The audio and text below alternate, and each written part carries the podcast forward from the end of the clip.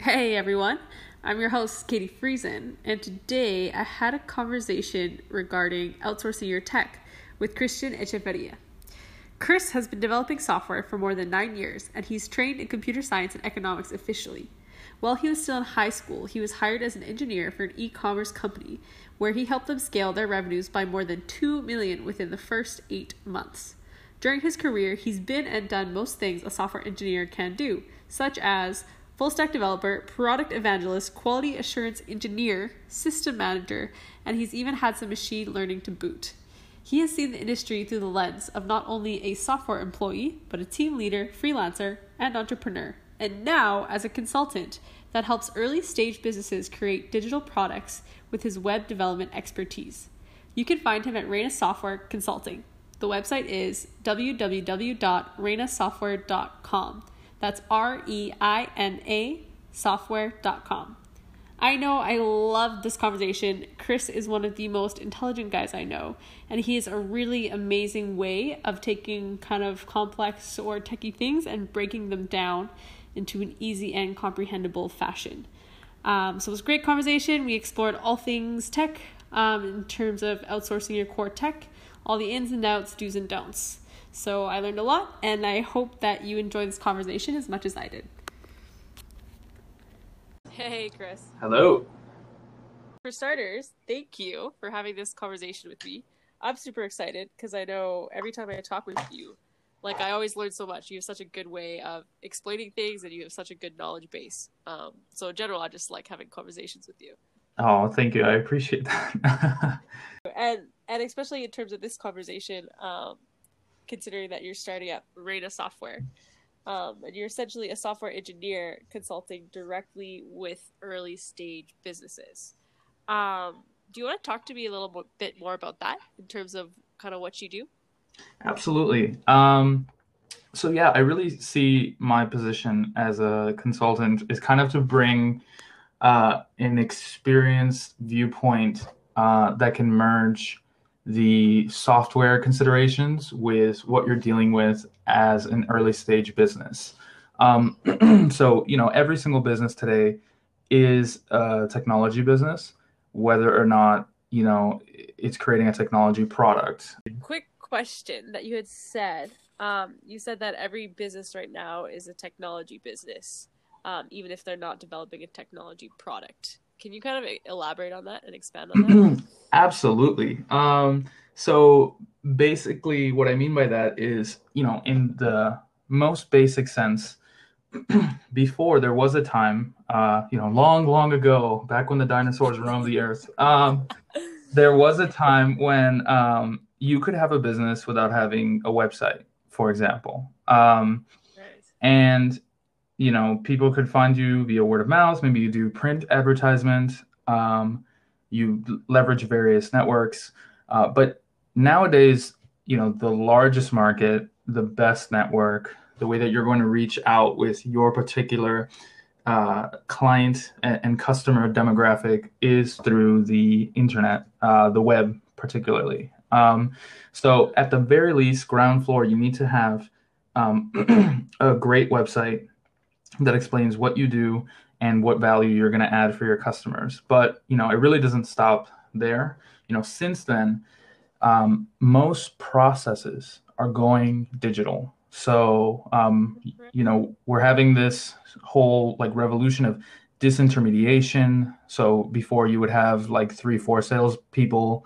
Um, in, for example, buying cars. Now you can buy cars online directly you know is one example. Um, uh, before you if you want to you know ship something from one side of the country to the next um, then you might speak through a few intermediaries uh, to arrange like a pickup service. Now you can do it over the internet. Um, so just things like that that that is the trend of where things are going. Um, and pretty much in every industry every industry is being disrupted by uh, you know what you call you might call digital transformation if you're in a larger enterprise. Um, so so yeah, so in essence, uh, there's no getting away from it. Um, you can either embrace it or your competitors will, and they'll create product experiences that are easier more convenient for their customers uh, than you can. And you know, the truth is, uh, it, it doesn't just have to be about not getting behind. You can get ahead in terms of creating uh, a new way to do things that is you know delightful to your end users. So you know, one of the quintessential examples is Uber came in and took the process of getting a cab and just made it so easy. You go on your phone and you click like three times and the payment magically flies over the internet and then yeah. boom a car shows up and it's you know rated at five stars and uh, yeah versus before you would call a place and hope that they would get the taxi driver out it would take like half an hour uh, and then all sorts of other things you have to exchange money in person um, oh, yeah. yeah, you don't know what quality you're getting. so well, well, it's funny because in in Canada, in Winnipeg, um, Uber wasn't allowed, right? So I think Uber just got allowed, I think two weeks ago or something. But like I've always used Uber in Miami and stuff. So coming back to Canada, it's like, dang, this is a hassle. Like if like Uber's so easy. Um, so yeah, absolutely. So you know, like that, there are so many different examples. Um, you know, just in clients that I've worked with, I've worked with clients in e-commerce, in insurance, in customer feedback, and each one of their offerings has something that they can leverage in the digital space that is uh, just not possible um, in physical spaces. You know, one of them is is just sometimes it's about getting people out of the way so that the customer can get what they need faster. Um, so yeah, it's really something to think about, and something that I help. I help businesses. Um, you know, if they haven't figured out that part yet, I can help them get to that point. But if they are at that point, then I help them sort of manifest their vision for what the product should be. you know, through um, my experience uh, developing products myself and all of the tooling that goes in there, all of the technical decisions. You know, whenever you're going to create any product you really do have to make a lot of decisions about how you're going to build it. There's a lot of ways to skin a cat virtually, you know, in terms of creating your product. And there are a lot of ways that it can go uh, awry, so to speak. So if you, yeah, yeah, go ahead. No, please. No, keep going. No, I, I, that was kind of going to be my first question is, is what are the biggest problems that you see when people are trying to outsource their tech or to build their tech? And so I've known personally uh, exceptional business owners who have incredible business sense and they know how to seize a market and they're even very aware of what the customer wants, needs, and how to deliver that. Um, but they sort of contract out sometimes to these providers and they really don't know what they're getting. Sorry, quick question. Does that arise from the people not understanding truly it is what what the tech can do or they're not understanding truly is what they want their tech to do or like kind of why does that arise that problem? It is a bit of everything that you mentioned. Um, i really think it, it just comes down to not knowing how to navigate the product development process. Um, so there there's you know first you need to really first you need to communicate what it is that you want to your provider correctly. Um, and there's some potential for misunderstandings there. Um, and then there's also the quality of the provider and the intentions of the provider. Some providers just want to, you know, take exactly what you give them and feedback, you know, basically come back to you with something that seems like exactly what you want. Um, and then what ends up happening is the client is uh, sort of satisfied with that until later on. You know, they put it into into production is what is the term. Um, it basically means you you put it out into the market, and uh, maybe you're even making money off of it and it's powering your business. but then later on, you discover, oh wow, it's falling short in these ways. Um, so, for example, it, it breaks now that you know more than 400 people are using it. Um, or wow, we, re- we really should have maybe prioritized these kinds of features. Or, you know, we spent seven months developing this product when really our users only wanted some small subset of it and uh, we really should have built out these other features um, so those are you know just the the even the surface area uh, the surface level problems. Uh, there are deeper problems whereas you don't know what kind of ingredients went into that cake. The frosting might look very good. Um, but oftentimes you have people stringing together basically they're making products out of paper mache and duct tape. Um, and then like applying a nice coat on the outside. So it looks great uh, Yeah. but not necessarily what you want to then maintain it going forward but yeah so those are some of the problems that i see people run into and um, i think one of the best ways is to just um, educate yourself and bring an outside perspective in to help you if you don't have that technical background. Okay, so okay, so let's say I'm a founder and I want to outsource my tech. Um, I want to build out my core product. Like I know nothing about tech, right? So where where should I even start? You know, there's so much out there in terms of it's almost like you don't even know where to go or what to, to start with. So Then outsourcing is an attractive option. The only caveat is that with outsourcing, quality usually um, can be a problem. So with outsourcing, you can get access to several developers for fractions of the cost.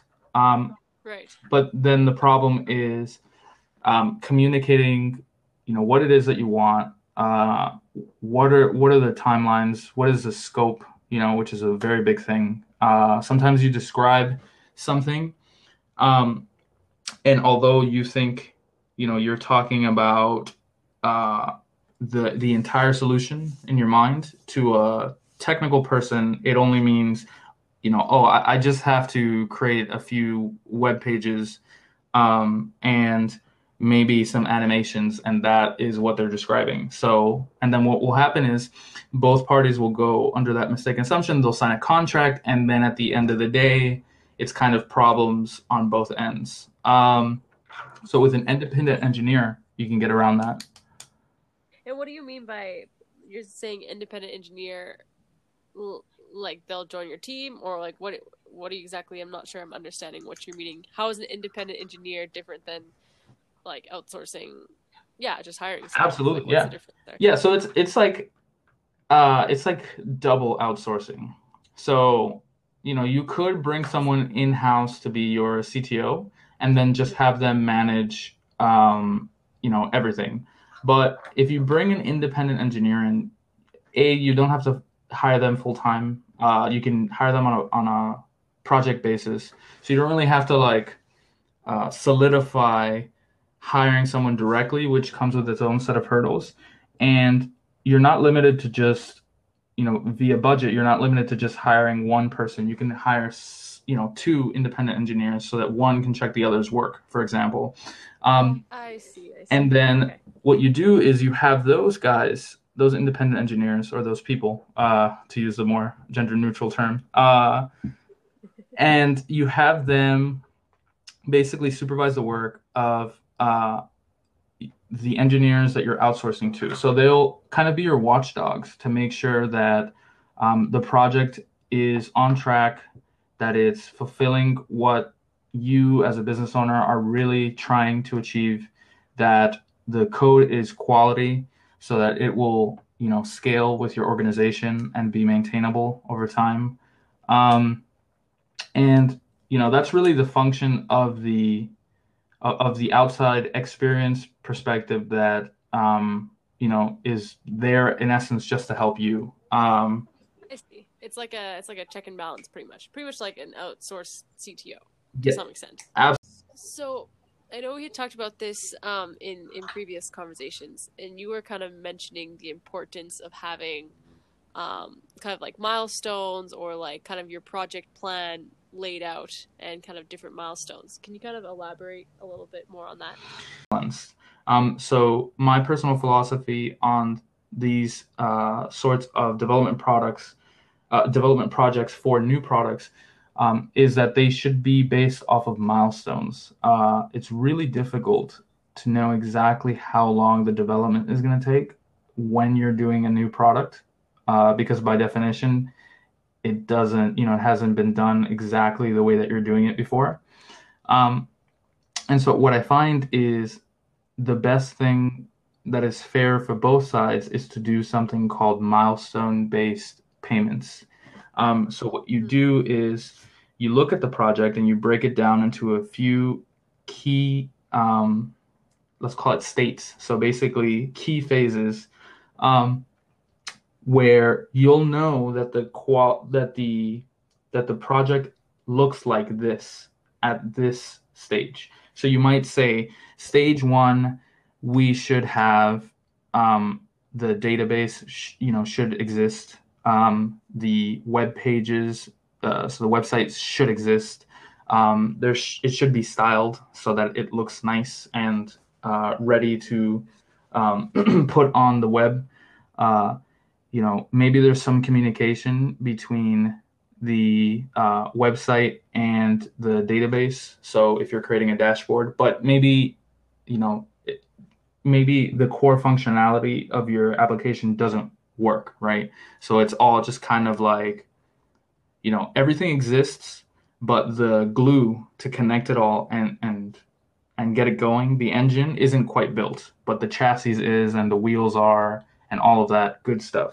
So that might be your milestone one. Um, and at that point, at least you can verify as um, a client that the work is progressing and you don't have to sort of make the entire payment up front. You can pay it, uh, you can match your payments with the work and progress that you expect to be delivered. So that's on your end. Um, and then on the provider's end, which is interesting as well, doing milestone based payments uh, helps them mitigate their risk as well um, versus an all or nothing payment because they can know that Right. you're going to continue paying as milestones are delivered. Um, so it really balances the risk, uh, in my uh, opinion, appropriately.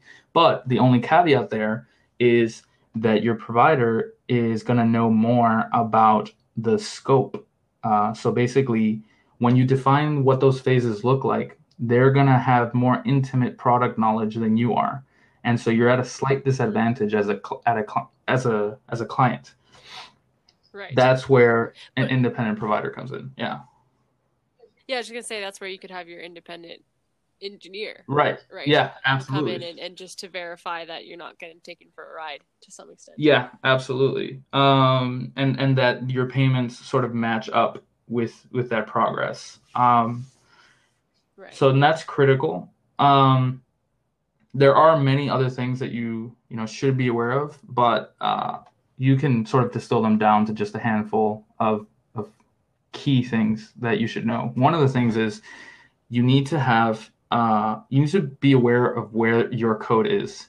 So oh, that's interesting. Yes, something that I have seen in the wild uh, quite a bit is a client will pay for these services and they maybe the project even got done to completion and it was to the satisfaction of of the client um, but they won't have the code um, and they won't have access to where the code lives so what and that's a red flag generally, but uh, most clients aren't aware of this. Uh, right. oftentimes, what happens if you have a less scrupulous uh, provider is that they sort of may say, "Well, now you have to pay us a maintenance fee or or something of the sort for us to like deal with the code," um, which is kind of like a surprise thing. Um, or you know, if you're going to make changes, then they it doesn't allow you to take that code and shop it out to different providers to get their opinions on it. Um, I see. so that's generally a very big red flag, um, and it's something that happens every day, basically. Um, and yeah, it it really happens because of that difference in knowledge between the provider and the client. Um, so what I advocate for and what I do in my business is I always make it very clear that you're going to have access to the code, and I use something called um, versioning. So a versioning system. There's this uh, Okay. this platform called GitHub, um, and there are others like GitLab.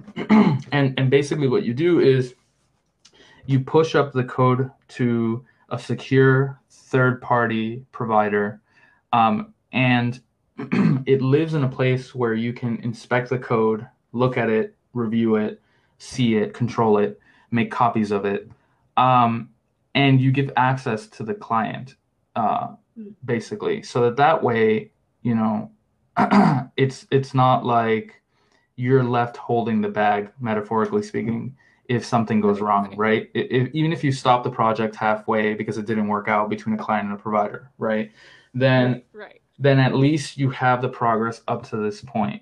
Um, so quick, Quick, question, quick on question that. on that. Is Is there, there um, um in in terms terms of of documentation documentation stuff, stuff, it, it would obviously be better if the people you're outsourcing or hiring they're making sure that they're doing appropriate and proper documentation or is that not relevant absolutely, yes, it is. Um, it is important for things to be documented uh, for the future of the code, but there's also drawing that line between how quickly you want to go versus you know having the absolute most scalable maintainable thing for the future.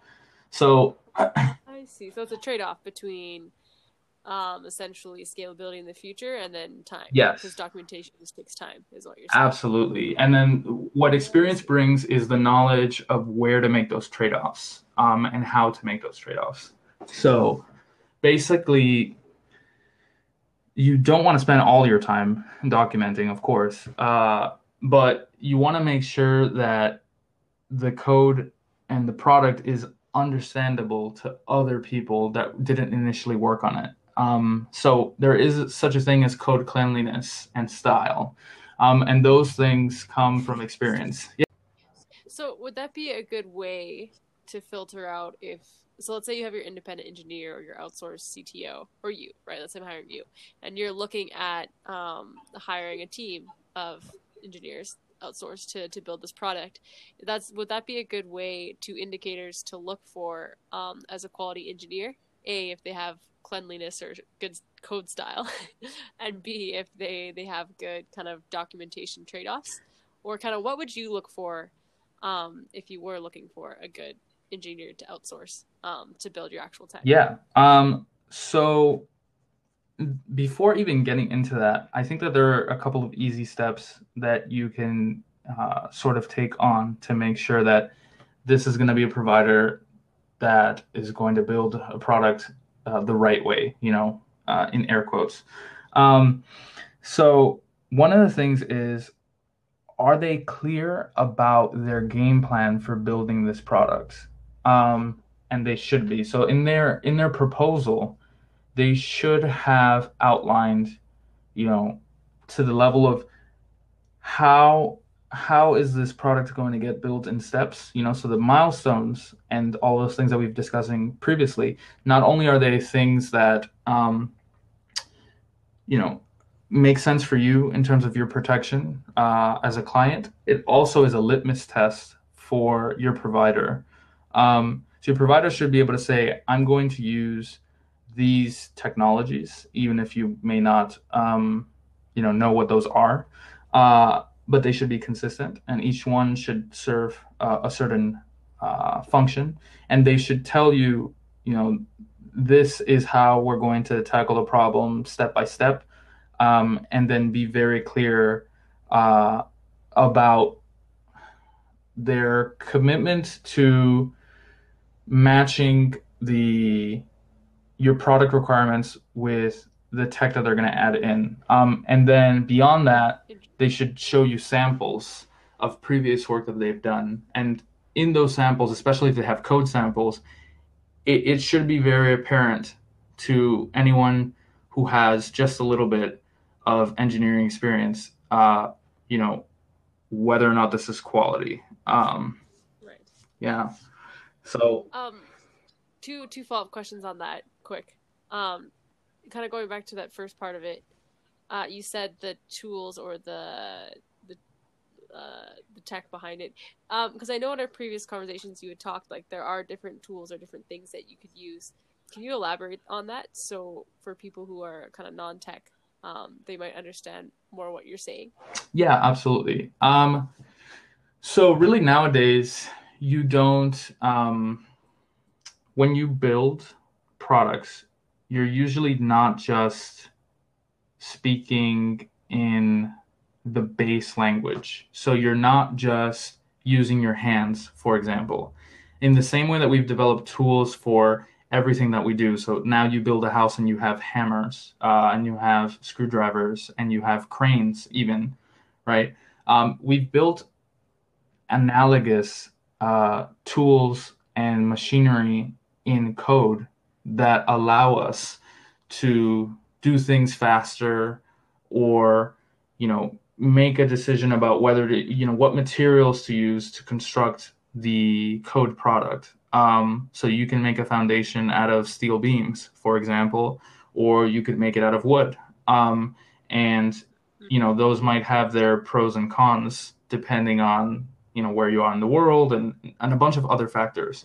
Um, so what i try to do personally when i'm thinking about uh, what tools to use for a project i like to think about what stage the business is at um, and since i focus specifically on new products i like to strike a balance between uh, speed and sort of the ability to have the tools that you use scale with the organization. And usually those two things, uh, usually, but not always, are at odds with each other. So if you want something to scale better, it usually will take longer to set up. Not always, but that is that is often the case. Um, so you know, in the beginning, speed is at a premium. You just want to make sure that you know, even if you're going to scrap the system five years down the line, you have a way to do that incrementally, so piece by piece, and not such that it's going to be a crisis for the business. Um, and so that that transition can happen smoothly over time. And hopefully gracefully while you're adding more value to the end user to the consumer. So. Interesting, Yeah, no, that's, yeah, no, that's super helpful, um, um, especially for, especially for non-tech people, people it's, it's, it's very informative, informative. Um, um, kind of the second follow-up question to that that part you had before um, you said it was very easy for someone to see um, if it's quality code or not. What are some characteristics of, of quality code? How could you tell? Um, so one of them, uh, just like in the written word, um, do they are they efficient with how much code they use to get you know one thing done in terms of just like the arrangement of the the language so the you know in english there are words and in code there are like statements um, so do they do they do things in a long roundabout way uh, is nice. one of the first things that you notice.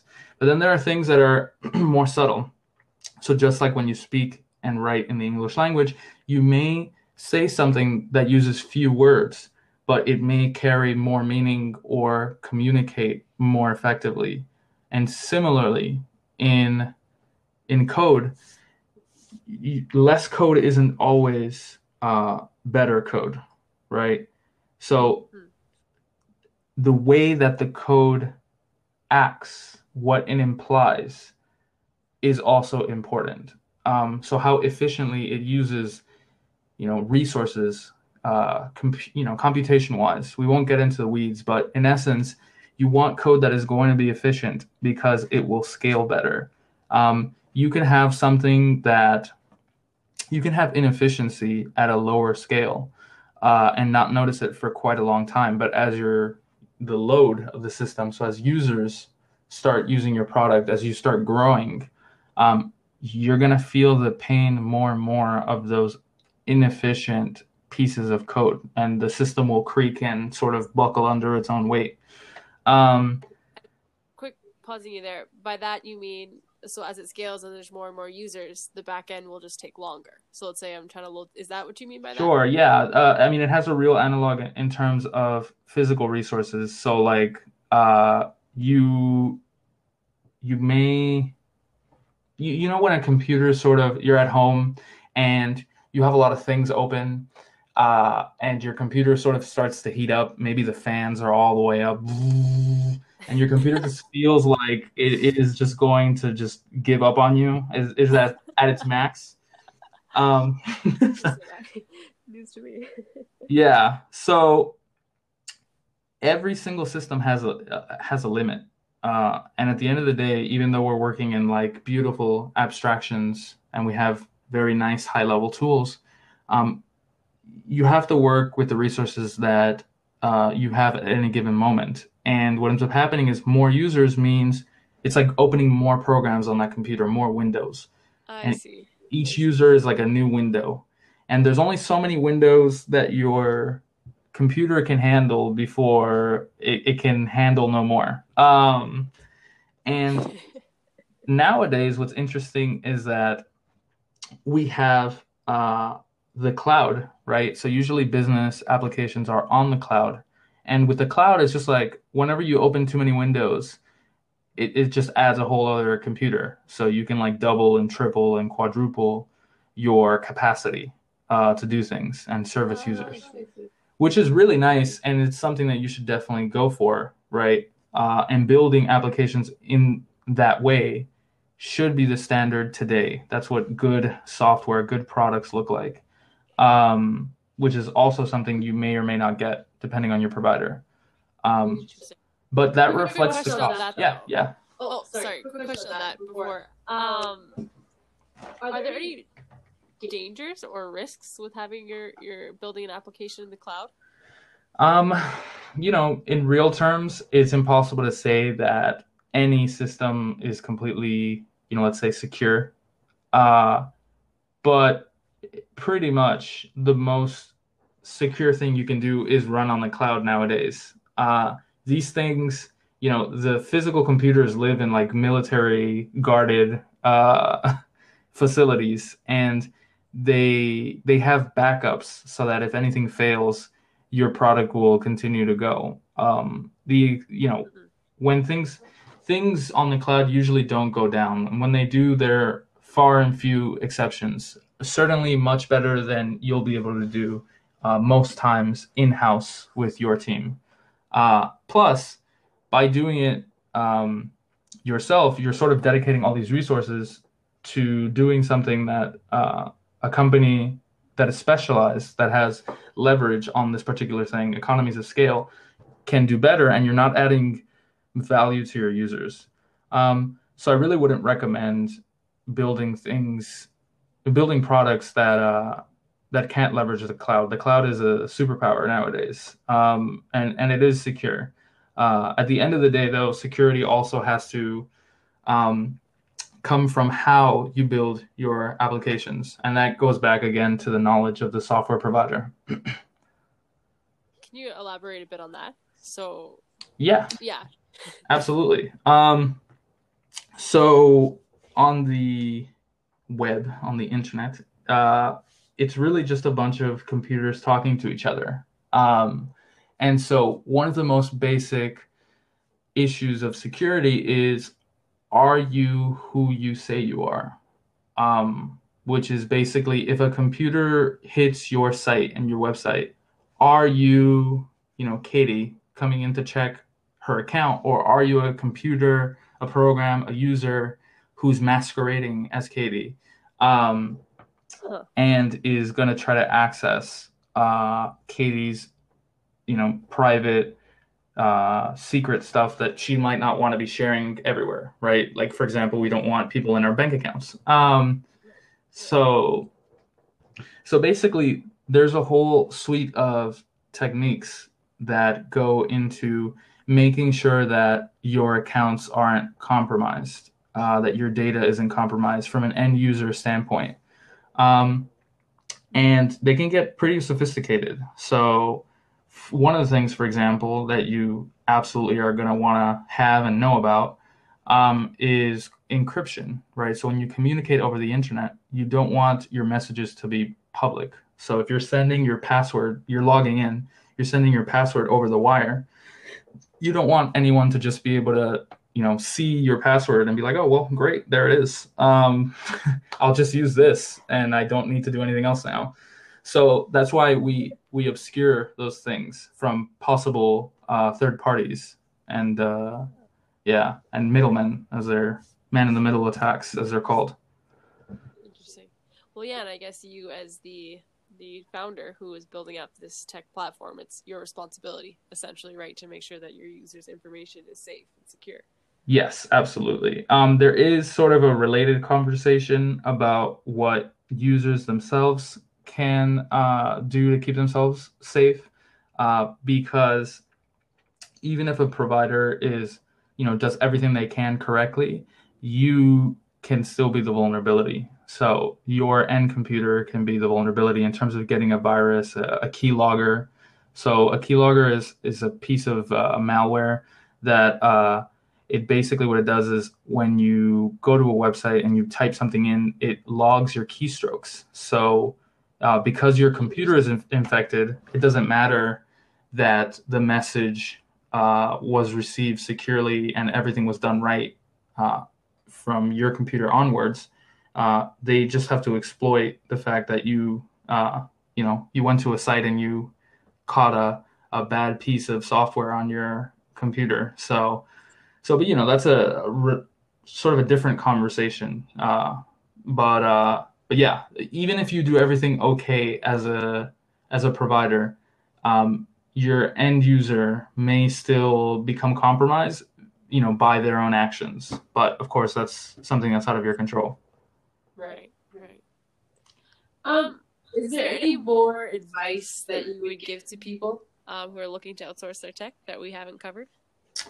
Um, really, it is just if I could leave people with one piece of advice is you have to do your homework. Um, hmm. just because you're outsourcing your product development to someone doesn't mean that it's a hands-free process. You really do get out of it what you put into it, and there are, you know, several ways that it could go wrong. Um, so yeah, really take the time to learn about the process of the provider that you're potentially contracting with and keep some of the things uh, that we've discussed on this uh, podcast in mind um, when you're going to be starting a new project with an independent provider. You know, the best thing you can do is have someone with experience who's on your side looking out for you. Yeah. Good. Well, thank you so much. I know I learned a lot in this conversation. So I thank you for your time and your insights. Well, yeah, thank you for having me. I uh, I appreciate it, and I just wanted to uh, you know get the word out. So I'm very happy. Yeah. How can people How can people find you? Yeah, absolutely. So you know, currently I'm working on my site, uh, reinasoftware.com, um, and as it sort of reaches completion, you'll be able to see things about uh, you know what services I provide, um, knowledge, and sort of an insights base for you to learn about how to uh, do outsourcing and other topics that are related to an early stage uh, business with a new product.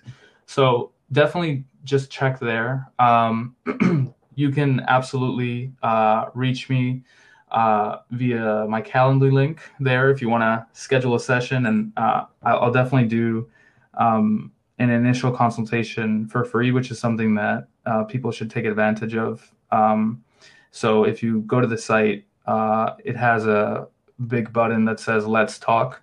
Um, you know, get on there and schedule some time, and we can talk for 45 minutes, and I can hear you out and you know give you some some pointers on uh, where you, where you can improve and and things you might not have uh, considered. So really, just come see me at, at reinasoftware.com. Cool. Thank you so much, Chris. That's awesome. I uh, I know if I have a tech project, you're the first person I'm coming to. Oh, thank you so much. Well, thank you for having me. see you, Chris.